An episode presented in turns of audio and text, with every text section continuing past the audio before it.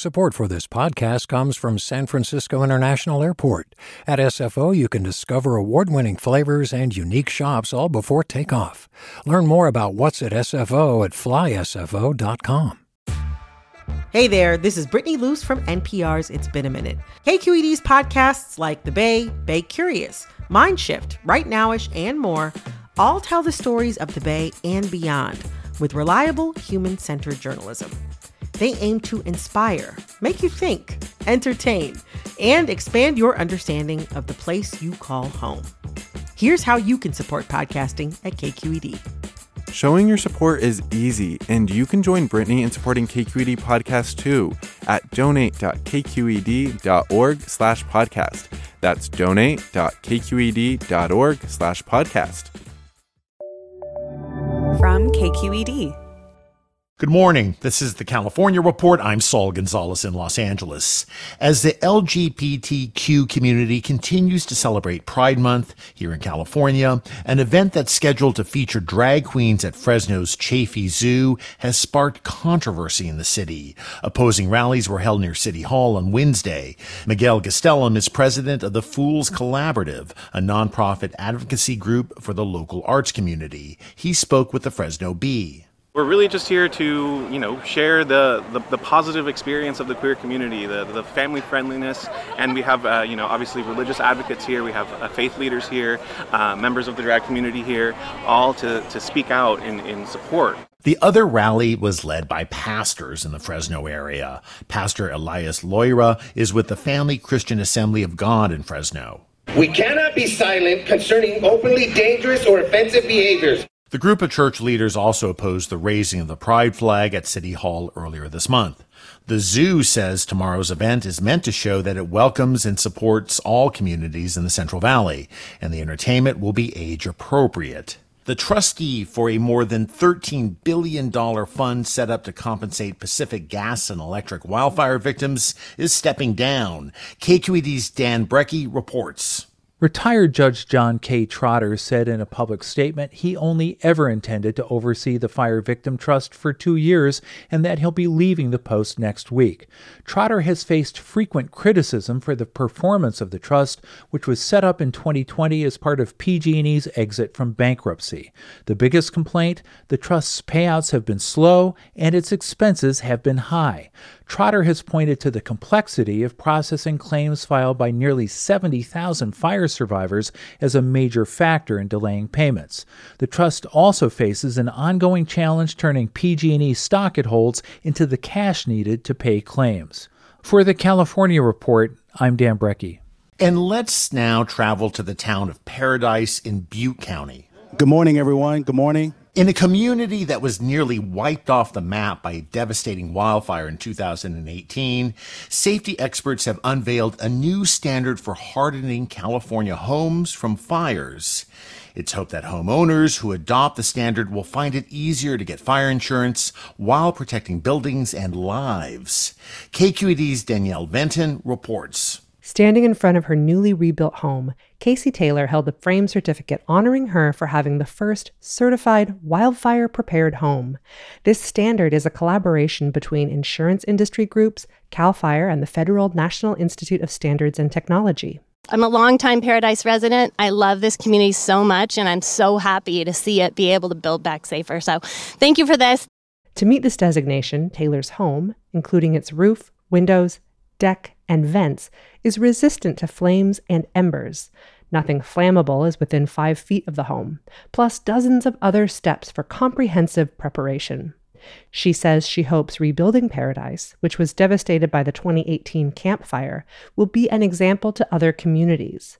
Other homes in the area are slated to be inspected for this same certification. Aside from installing a fire resistant roof, the steps to qualify for the standard they are not actions that are so specialized that they could only be done by a contractor.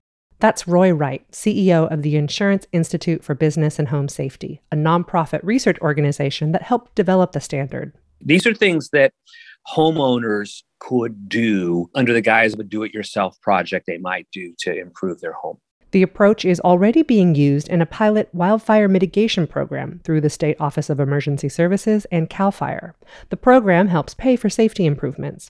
Also, the state insurance department is drafting new regulations aimed at pulling insurers back into the market. This standard may become a foundation for these regulations. For the California Report, I'm Danielle Venton. And let's stay on the topic of fires. New research from UC Irvine shows that fires caused by humans are spreading faster and destroying more trees than blazes caused by lightning strikes. Researchers looked at more than 200 fires in California from 2012 through 2018 that could be contained within the first 24 hours of when they ignited and found that those caused by humans were on average more than six times larger than fires caused by lightning. The study also found that blazes started by humans killed more than three times as many trees. Now, it's important to note that the research didn't take into effect the summer of 2020 when hundreds of wildfires were sparked by lightning strikes across Northern California, including at least four which burned over 300,000 acres. The UC Irvine team says lightning typically happens in humid conditions and is often accompanied by rainfall, meaning those blazes are likely to spread less quickly. During the pandemic, renters in Los Angeles have been protected from evictions and rent hikes. Now the city's elected leaders are asking if it's time to roll back those protections. KPCC reporter David Wagner has more. LA has shielded renters hurt by COVID 19 from higher rents or eviction for more than two years. But on Wednesday, the City Council took up a motion to reassess those measures. No immediate changes were made, but tenant advocates say now is the wrong time to even bring up phasing out these rules. Cynthia Strathman is with Strategic Actions for a Just Economy. To lift these protections at a time when people are still very fragile is only likely to increase the problem of homelessness. Landlord groups say the city has been too slow to let the rental market return to normal.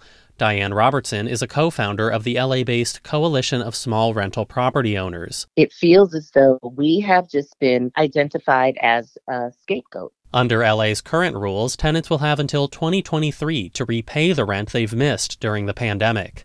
For the California Report, I'm David Wagner in Los Angeles. Hi, it's Terry Gross, the host of Fresh Air. We bring you in depth, long form interviews with actors, directors, musicians, authors, journalists, and more. Listen to our Peabody Award winning Fresh Air podcast from WHYY and NPR. Hey, it's Glynn Washington from Snap Judgment. And if you love what you're hearing, and I know you love what you're hearing, please consider becoming a KQED member special access to cool events, behind the scenes footage, and so much more. Plus, you'll sleep better at night knowing you did your part for the community you depend upon. It's in you. Please be in it.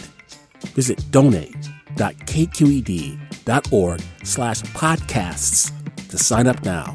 That's podcast with an S. Thanks. For generations, Catholic schools have been a kind of landing pad for immigrants of faith coming to the U.S. Think of the Irish in Boston, Poles in Chicago, or Mexican migrants here in California. But many Catholic schools across the country are closing for good. One of them is St. Mary Catholic School in LA's Boyle Heights neighborhood, which first opened in 1907.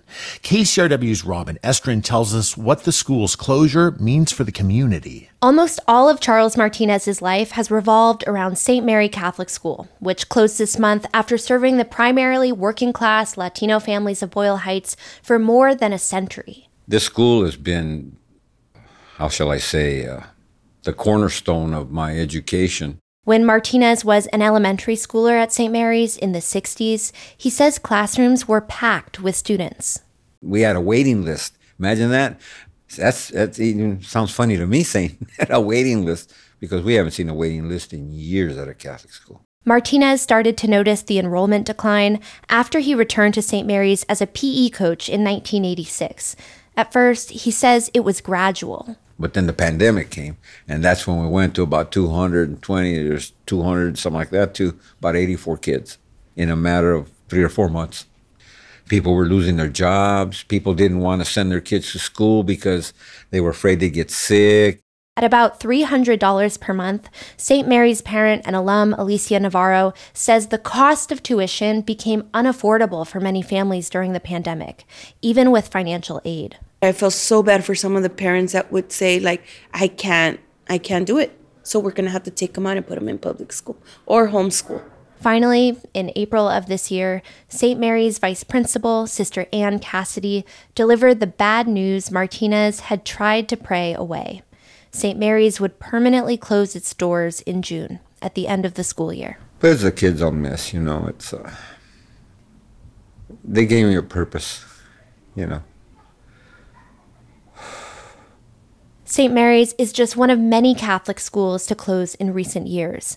Data from the National Catholic Educational Association says almost half of the Catholic schools open a generation ago are shuttered today. Paul Escala, superintendent of schools for the Los Angeles Archdiocese, attributes the closures to a shrinking pool of students as California's birth rate declines. But there's also increased competition. There are 32 elementary schools within one and a half miles of St. Mary's. When you combine the KIPPs and the Aspires and, and then the LA Unified schools.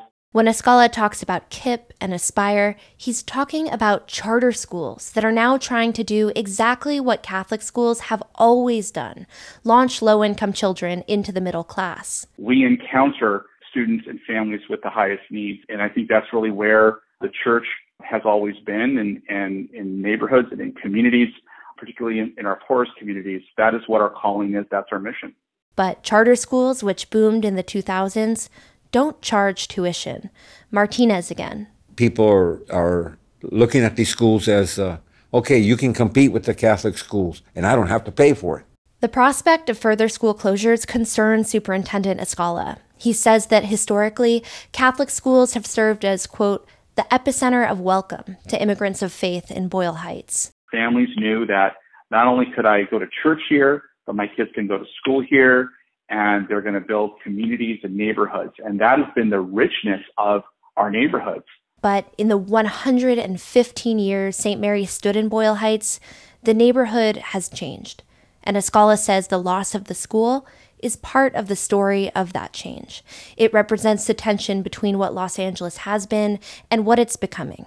For the California Report, I'm Robin Estrin in Los Angeles. And that's the California Report for Thursday, June 23rd. We're a production of KQED Public Radio. I'm Saul Gonzalez. Thanks so much for listening, and we'll talk tomorrow. Support for the California Report comes from Stanford Healthcare alerting listeners to the critical blood shortage in the area. Now is the time to donate blood and make a difference. StanfordBloodCenter.org. Hint fruit infused water in over 25 flavors. No sweeteners, no calories, in stores or delivered from drinkhint.com. Hint water with a touch of true fruit flavor and Eric and Wendy Schmidt through the Schmidt Family Foundation, working together to create a just world where all people have access to renewable energy, clean air and water, and healthy food. On the web at theschmidt.org. Do you love learning about the San Francisco Bay Area? Its history, its people, its unique blend of cultures? Then you should check out the Bay Curious book. I'm Katrina Schwartz, editor and producer on the Bay Curious podcast, and I'm here to let you know that for the month of May, we've worked out a sweet deal for KQED podcast listeners. Right now, you can get the Bay Curious ebook for $1.99. That's right, $1.99. Just search for Bay Curious wherever you get your ebooks or find a link in our show notes. This offer does expire at the end of the month, though, so you'll want to act on it fast. Happy reading!